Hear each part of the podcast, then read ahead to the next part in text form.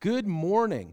Welcome to Faith on Hill's online Sunday morning service. We gather together every Sunday morning at 10:30 a.m. both online and in person. In person, we have kids church. We have worship through song, through prayer and through giving and through the study of the word of God. We pray together like we actually in our service. We pray together. We pray for each other. Uh, we connect as a community together. And then throughout the week, we have small groups. And if you want more information, you can email smallgroups at faithonhill.com. And our small groups meet in homes, they meet online. We have a small group on Sunday mornings that meets before church starts. We have an online group on Wednesday nights. We have a young adult group on Tuesday nights. Uh, we have youth group that meets every Tuesday at 7 p.m. And then uh, we are looking to start a new small group as well that would meet uh, once or twice a month. Uh, so you can email small groups at faithonhill.com for more information. Uh, if you feel like you want to be connected to the church, you want to be part of the church, but you're an online only kind of person, that's totally fine. Uh, we do have the online small group. We have our online content, Sunday services, our podcast, but we just want to get to know you. Yeah, just shoot me an email, adam at faithonhill.com. We just love to know who you are, get to know you, have a relationship with you, be in community together. We're going to be continuing our study in the Gospel of Matthew this morning, chapter 23. So if you have a Bible, you can turn there. But I do want to uh, let folks know about a couple of things going on. As the holiday season comes close, uh, we are once again a drop off point for the Toy and Joy program. And the Toy and Joy program serves underprivileged kids uh, in our community. And it's run by firefighters and Dave and Janelle Centers, who are part of our church, Dave was a firefighter for many, many years, and he is, uh, they're both part of running it. And so we have partnered with them, and uh, we are a drop off point if you want to bring toys for kids who just need a little bit of joy this Christmas. Uh, we also do our Backpack Buddies program. And if you don't know what that is, it's a way that we partner with the local schools and we help uh, support kids who don't have enough to eat. Their main meals aren't dinner time, their main meals are breakfast or lunch at school. So, what happens when the weekend comes? So, we try to fill in the gap. Uh, we don't have a food bank. What we do is we do the Backpack Buddies program. So, if you want to be uh, part of that, you can also connect with me, Adam at faithonhill.com, and we can let you know, uh, hey, this is how we do it. Um, it's actually easier to do a Costco shop. So if you just want to give uh, to support what's going on there, especially as you know inflation's hitting it, uh, what we budgeted for this year, it's not it's not quite there. So we'll we'll have to dip into some other things to make sure we cover it, uh, and that's fine. We're happy to do it because the need is there, and we want to be part of meeting the need in our community. So we're going to be studying Matthew chapter 23 and we're going to be talking about exvangelicals. Maybe you know what that is, maybe you don't, but let's talk about it together as we study God's Word.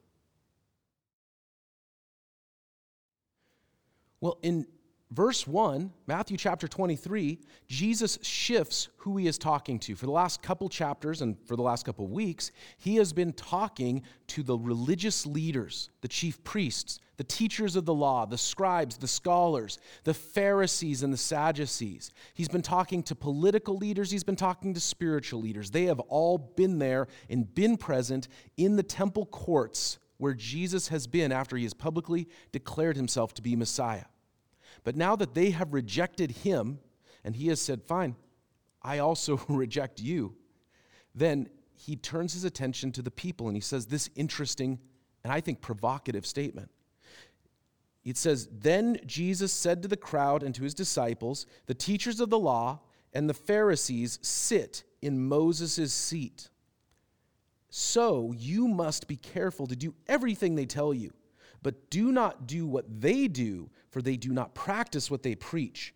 They tie up heavy, cumbersome loads and put them on other people's shoulders, but they themselves are not willing to lift a finger to move them. Jesus makes this statement These guys that I have just publicly called out, I have publicly said, You have rejected God's messengers, and so God is now rejecting you. He says, They are functionally, though, they are the teachers of the law of God. They are the people who sit in the places of authority, and you have to do what they say, but don't do what they do. The title of, of today's message is Exvangelicals Are Real. And maybe you say, oh, this will be interesting because you know what that means, and maybe you have no idea what I'm talking about. Exvangelicals is a term that was first used in 2016. As near as they can tell, the first time anyone used it was a hashtag on Instagram by a, a fellow named Blake Chastain in 2016. And he used the hashtag exvangelicals to talk about people who grew up in the Protestant white evangelical church who have left. They are exvangelicals. And it's sort of a catch all term. It can mean anything and everything that you want it to mean. And I'm always worried about catch all terms in our current national conversation because catch all terms then become whatever you want it to mean and then whatever you don't want it to mean all at once. And that's a, that's a sketchy place to be because then I'm defining the conversation instead of letting other people share their stories and listening and engaging and having a conversation. I'm setting the terms instead of having an equal playing field. But there are unquestionably many who have left the church. My generation and the generation coming up behind my generation is particularly known for it. I mean, it's, it's just the, the way it is. Millennials, younger Gen X, what used to be called Gen Y, the, the, whatever the generation that we're calling the generation after millennials, they are not going to church. And if they grow up in church, they leave. And not only do they leave, but they are leaving younger and younger. Why is that? Why are people who grew up in evangelical Christian homes, Bible believing Christian homes, Christian homes that supposedly had all the protections. We, we didn't watch the, the evil, you know, quote unquote, coming out of Hollywood. We had our own Christian movies. We had our own Christian books. We had our own Christian music. We had our own Christian subculture to protect us. And yet, not only are many from my generation leaving, but many who wrote those books or who made those movies or who produced the, that music, they themselves now identify as ex-evangelical. Joshua Harris, who actually lived here in the Portland area in his youth for a time, even though he was born in Ohio. And I think he still has family out here in like Gresham or something. But Joshua Harris wrote one of the most influential, and I think unfortunately, influential books of my youth. In high school and in college, his book was widely known. I Kissed Dating Goodbye. It was incredibly influential. And now he identifies as an evangelical. He's renounced his own writings. He, he had an apology tour to say, I, I, wouldn't, I, I would not only not say that today, I would say the opposite. When I was uh, in middle school and in high school, there was no bigger band than DC Talk, a Christian band than DC Talk. And yet, one of the three main members, Kevin Smith, now describes himself as you know having a, left the faith, deconstructed his faith, evangelical. And I could go on and I could go on and I could go on. People who were once part of the church, people who were once not only part of the church, but who were leaders in Christian thought and in Christian culture, now do not identify themselves with Christian faith or they will not partake or be part of any sort of organized church expression. Why is that? Could it be what Jesus is talking about here? That the people who sit in the seats of authority are hypocrites. And, and let's say that, you know, I gave a lot of thought to this this week. I read uh, different people's uh, you know, positions, thoughts uh, about why people leave the church in America today.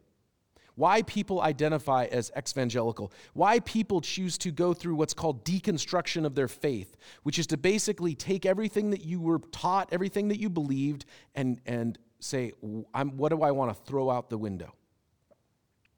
And before I get in trouble here, I think a certain amount of deconstruction is okay, or reconstruction is okay. And, and I want to have conversations more than I want to tell people what to think here. So I'm hoping to just ask questions and to raise points more than to tell you, hey, this is what you have to do. But I think one of the reasons why many have left the church is a lack of church integrity. Jesus says, hey, these guys are telling you the right things, but they're hypocrites. And I genuinely believe that that is part of it. That part of the reason why we have seen people walk out of organized church, formal church, is because of hypocrisy. It's, it's because we have seen that over and over and over again. Do one thing, say one thing, and then do another. Say one thing and then act a different way. Sexual abuse is rampant in the American church. We know that. Hypocrisy is rampant in the American church. Some of our main key leaders, how many have fallen in the last five to 10 years? How, how many have, that we thought, oh man, I mean, in the last year, Brian Houston, who was the global lead pastor of Hillsong, you can't find a more influential church in the world than Hillsong. And he had to step down, and rightly so. He had to step down because of a lack of integrity. Uh, Ravi Zacharias, one of the leading Christian thinkers, philosophers, apologists. It came out that he had all kinds of scandal happening in his life. A few years ago, uh, this doesn't affect our group of churches because we weren't connected with them, but the group of churches that I grew up in and I was previously pastoring in, they were connected with a missions organization called Gospel for Asia. And Gospel for Asia presented this story, this story of being incredibly austere, and every dime goes to the mission field, and we live lives of simplicity so that everything can go to the mission field and everything can be about preaching the gospel of Jesus until it came out that at their headquarters in Texas there was simplicity for some people, but not for others, not for key leaders until it came out that they had so much money in foreign bank accounts that they could stop taking donations for the next five years and it wouldn't change anything. They could run on their normal budget for five years and not collect a single dime. Shocking. And that lack of integrity I believe, is a, is a contributing factor to why people are walking out of the church. And so when Jesus says, hey, this is going on in his day, I believe he could also be speaking to us in our day. I also believe another reason that my generation and others behind us, or coming up behind us, have, are walking away is this what is it that Jesus says in verse 4? They tie up heavy, cumbersome loads and put them on other people's shoulders, but they themselves are not willing to lift a finger to move them. Meaning that the teachers of the law would put all of these rules on people, most of them not actually in the Bible, right? They weren't biblical rules. They weren't things that God had said, command the people to do these things. They were things that over the years and centuries, scholars and rabbis and, and the people had developed these traditions and rules. And so then they put these burdens on people. If you want to follow God, you have to do these 20 things. Did God say to do any of those 20 things? No. But they put those burdens on people. We are not, we are, we are actively not a political church. But part of being actively not a political church is that we have a diversity of views, and that's okay. But the problem is, is that in large sections of what we might think of as the white evangelical church, you are not allowed to be diverse. There's a lack of space for a wide range of belief. What if you believe that God maybe, what if He didn't create the world in six literal days and on the seventh day He rested? What if that that is sort of a, a, a metaphor or an allegory? Which, by the way, I tend to believe that God did create the world in six literal days. I tend to believe that. But there, there are many, many people who love Jesus love Jesus, and take the Bible incredibly seriously and believe that the Bible is the Word of God and it is authoritative in the lives of all believers and that it contains everything that is necessary for salvation and a life of godliness. And they also believe that God used evolutionary processes to create the world. Is there space for them? This is, this is what I'm getting at is that what has happened is if we are honest, lack of integrity and an abundance of hypocrisy have driven some from the church. A lack, I don't like the word safe space because it is this polarizing phrase, but a lack of space has pushed people out. This is what we talked about a few weeks ago. When Jesus cleansed the temple, one of the things that he did was he pushed the money changers out of a space that was supposed to be reserved for the outlier, for the fringe, for the seeker, for those who were just coming in investigating God. This space was supposed to be a holy place, a place of prayer, a place for those who were not on the inside to enter in. And they had cluttered it up and made it a place of business and convenience for the insiders. And I genuinely believe that the church, I'm speaking broadly, I'm speaking in generalized terms, that the church hasn't created that space. I have had conversations with people who have been so angry and upset at the political views of somebody else. And I've said, okay, you guys disagree about that. But you guys both believe in the same God. You both believe the same things about Jesus theologically you're in total agreement, why is it you can't have a disagreement about this? I used this example last Sunday, uh, and, and at least in the in person service, about, you know, do you like roundabouts or do you like stoplights? And afterwards, you know, actually, uh, somebody in the church has really strong opinions about that, and that's totally okay. Um, but we had a conversation about it, and, and it was fine. And you can have disagreements and differing opinions, and there's space for you to be here. You can be old and you can be young. You can be uh, socially conservative, you can be progressive, or you can be apolitical. There should be space for you in the church. But there hasn't been, and that space, that court of the Gentiles that Jesus cleansed, that space in modern churches is often not there. Now, but what is it that Jesus said? He said, even though they're hypocrites, you do actually need to do what they're saying because that's the Word of God. I think part of talking about why people leave the church, why people are now evangelical, is to have an honesty to say that some people just don't want to believe in Jesus. Some people just don't want to believe in Jesus. And, and maybe we use excuses or covers, and you say, well, there were hypocrites over there. And that's valid. They were hypocrites over there. Or they didn't have space for me over there. That's valid. They didn't have space for you over there. But why is it then that you didn't go somewhere where there was space for you? Why is it then that you didn't seek somewhere where there wasn't that hypocrisy? And the truth is, because they don't want to do what the Word of God says. And I think it's okay to have honest conversations, just as much as we want to create space for a diversity of views, just as much as we want to create space so that you can be here and you can be old, you can be young, you can be right, you can be left, you can, you can be modern, you can be traditional. And you can have safety in the church because Jesus loves all people. At the same time, let's have an honest conversation and say that some people leave the church not because of these other things they, they leave the church because they don't have faith. They themselves do not want to follow the things of God.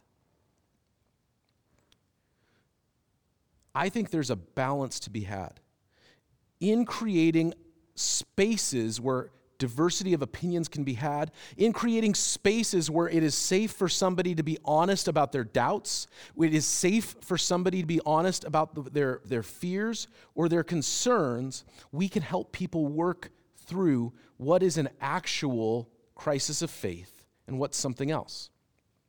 But because we don't have those spaces, people just walk. There are reasons why people leave the church. And I can't control all of them, and neither can you. But what can I control? What can I do? And I can control my own life. I can control in my own world. Do I create safety for people around me? Do I create uh, a life of, of, you know what, I'm not perfect, you're not perfect, this church isn't perfect. You come here, I guarantee somebody's gonna do something dumb, somebody's gonna do something you don't like we're going to have some opportunity to grow as a church family together in some area. But we can work together on these issues. We can be a place where we say, hey, you know what? We're not perfect, but we are open to what is it that God wants to change in us to make us a place that He can use. And then Jesus gives a warning to those who would speak for God. In verse 5, he says, Everything that they do, that's the Pharisees, the teachers of the law, the chief priests, all that. Everything they do is for people to see. They make their phylacteries wide and the tassels on their garments long. So, the phylacteries, if you've ever seen um, Orthodox uh, Jewish people wearing something on their forehead or on their wrist, a phylactery is a box where a little set of like the Ten Commandments are kept. The idea was that the law of God was always on their mind, it, it was, it was this outward symbol.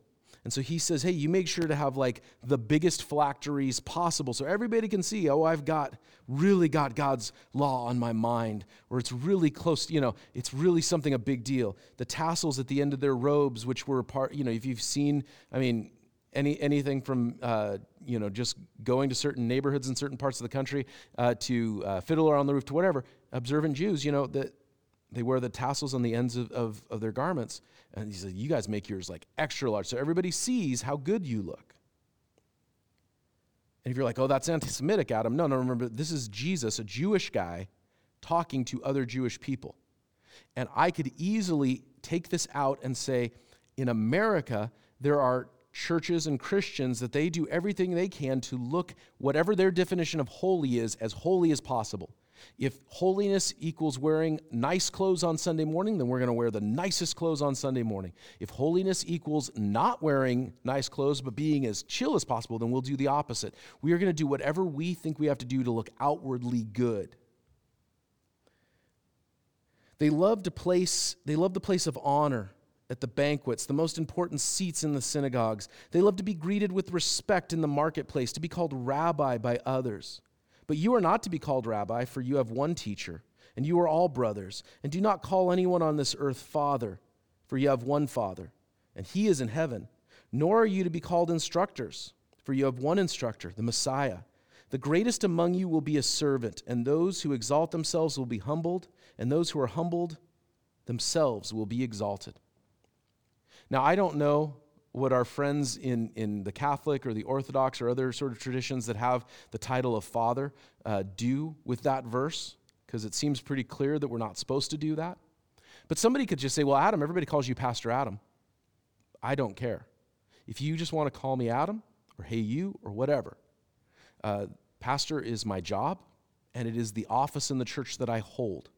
I'm an elder in the church, I'm a pastor in the church. That's what I, not just what I do, it's what I am but I don't need the title. And there are, ch- there are types of churches like that. And you might think of a Catholic church.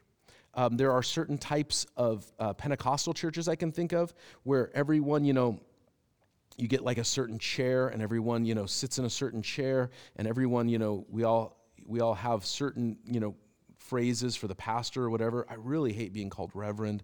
I really hate all of that kind of pomp and circumstances around any of this.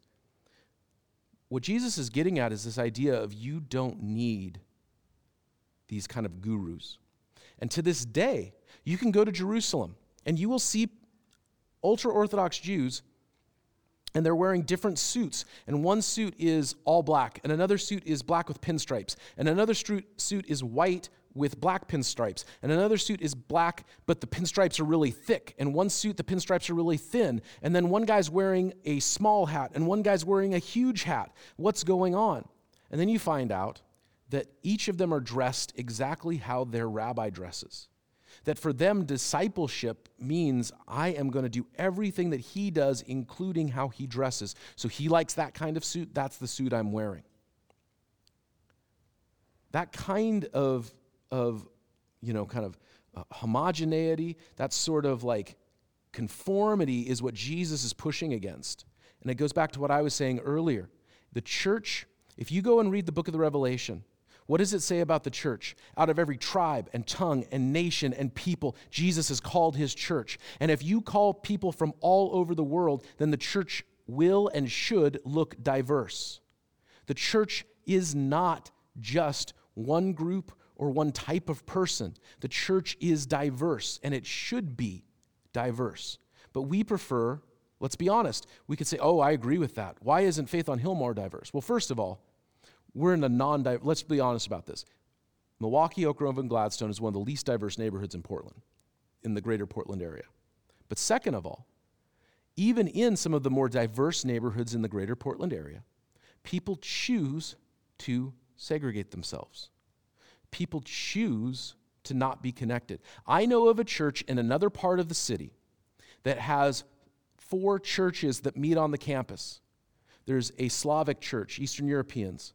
There's a Korean church. There's a Hispanic church, and there's a, a white English speaking church. The four pastors have met, they know each other, their churches have nothing to do with each other. That's terrible. That's a horrible situation. What Jesus is getting at is this idea of, you know, you guys have put this big show and you want all the honor. Jesus is saying, tear that business down. You know, get rid of that stuff.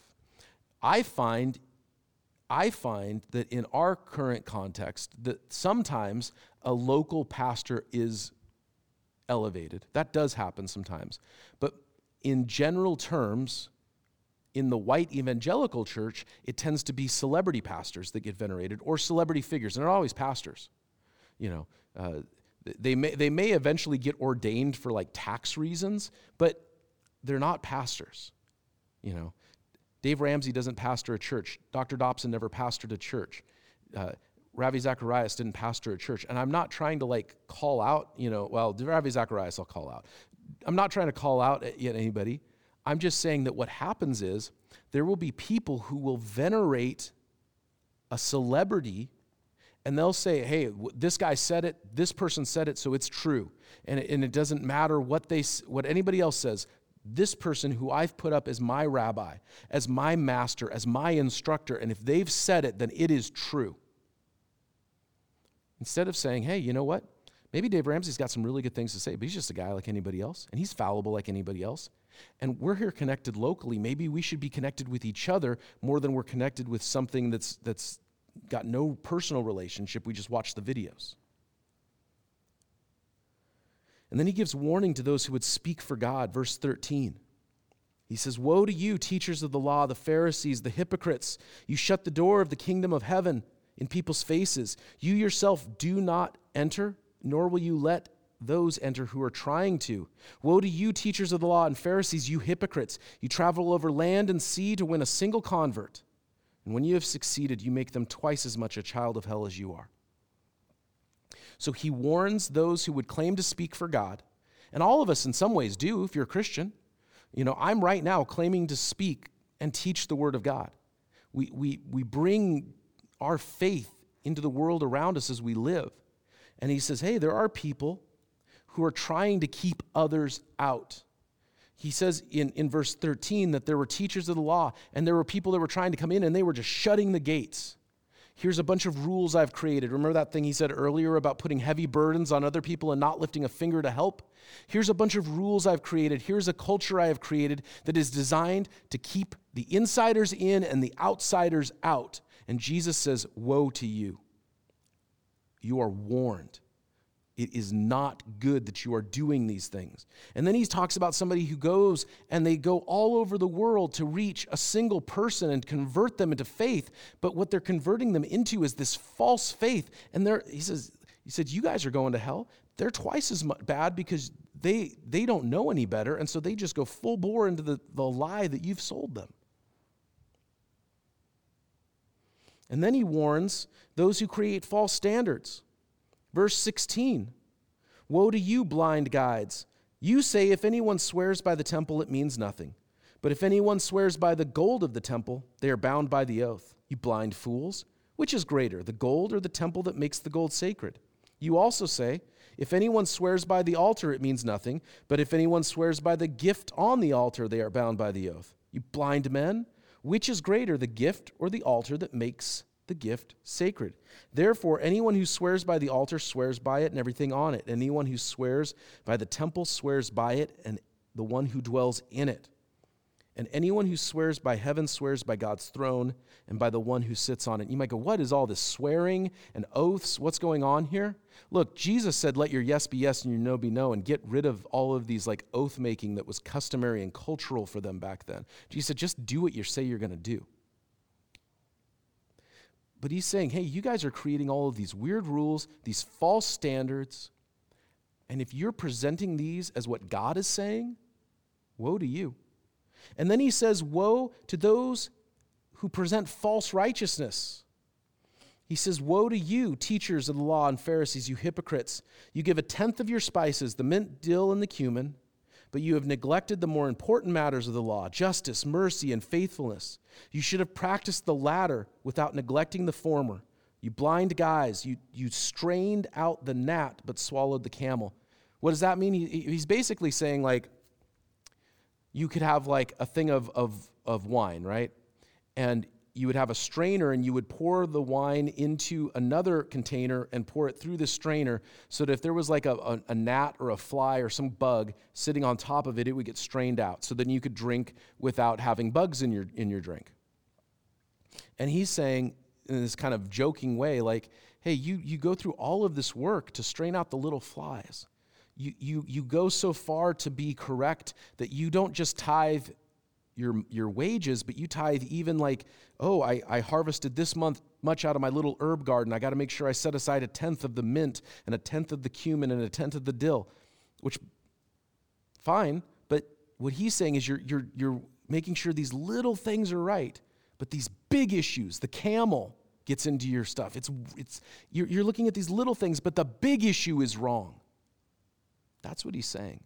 He's saying, Woe to you who present false standards, because you're looking at these little things and that's justifying you.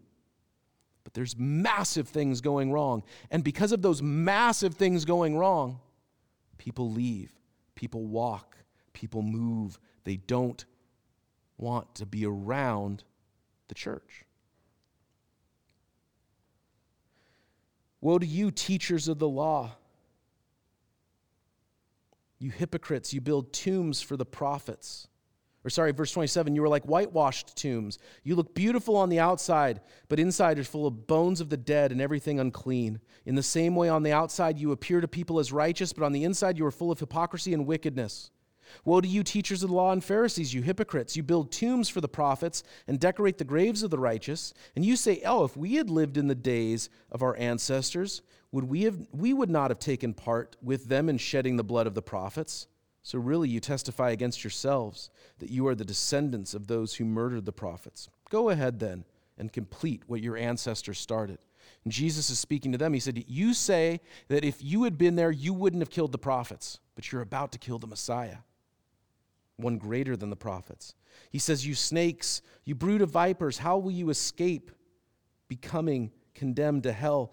Verse 34 Therefore, I am sending you prophets and sages and teachers, and some you kill and crucified. Others you will flog in your synagogues and pursue them from town to town. You read the book of Acts, this happened.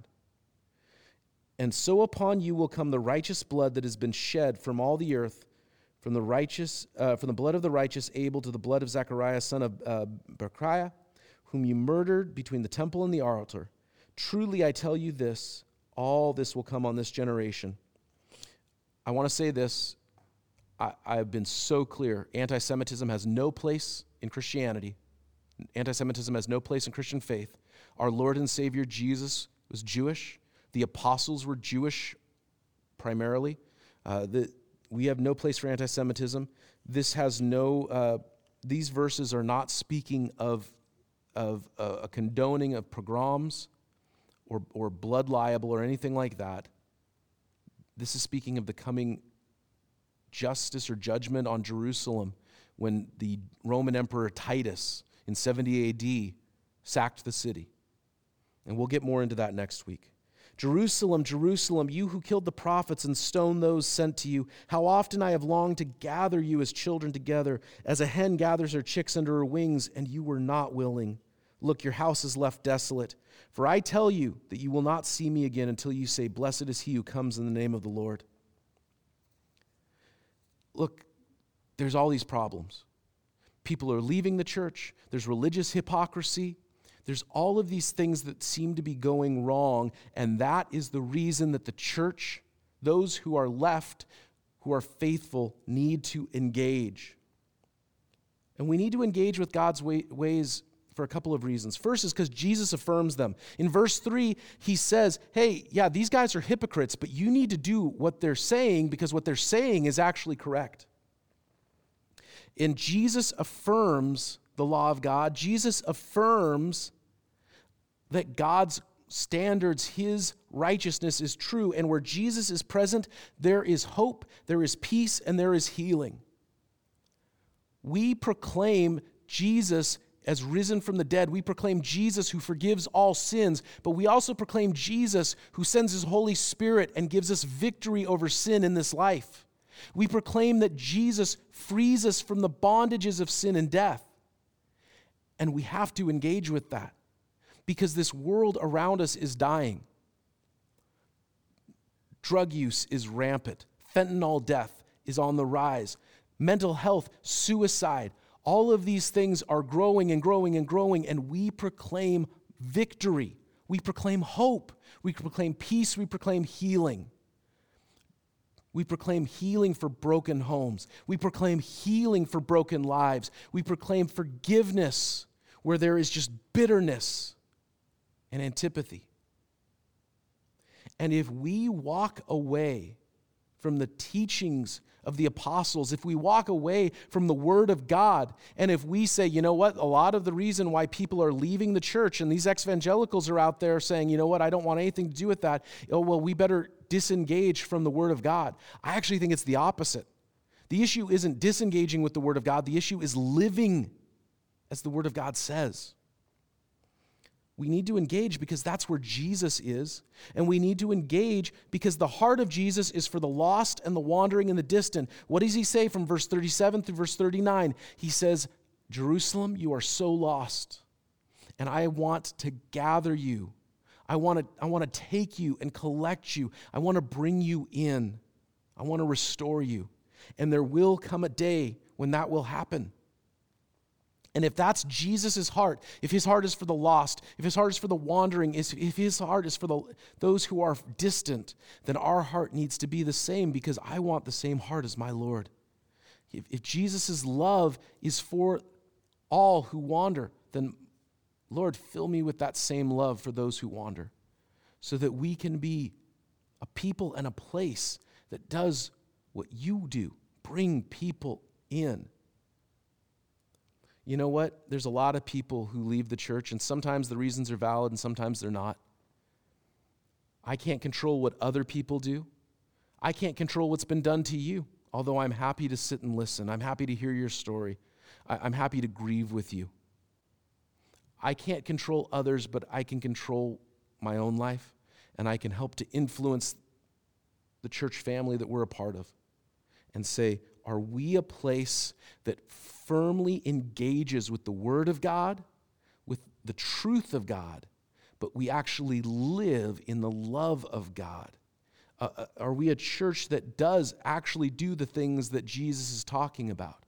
Because it feels like the decision is either to double down on, on sort of this weird, warped, cultural Christianity that doesn't seem to be doing anybody any good or to double down on getting rid of all of it and just saying, yeah, we'll just throw it all out. And we like the concept of Jesus as an archetype, but we're just going to be um, a, a social club.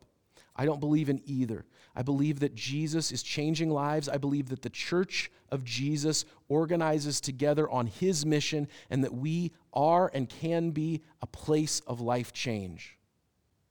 And that's what God's called us to do. And people are leaving the church, yes. Can we be a place that they come back to and that they feel safe walking in? And it's going to take some time. It's going to take, quite honestly, patience because you know what? Trust has been broken. And people will have to learn hey, can we trust these guys or not? That's fair. But I believe that Jesus is telling the truth when he says, yeah, those guys are hypocrites. Yeah, that situation is messed up. Yeah, that's not how it's supposed to be. But the Word of God is still true. And this world around us is more messed up. And this world around us, you think things are bad inside the church, things are far worse outside of the church. You think things are messy here, things are far messier there.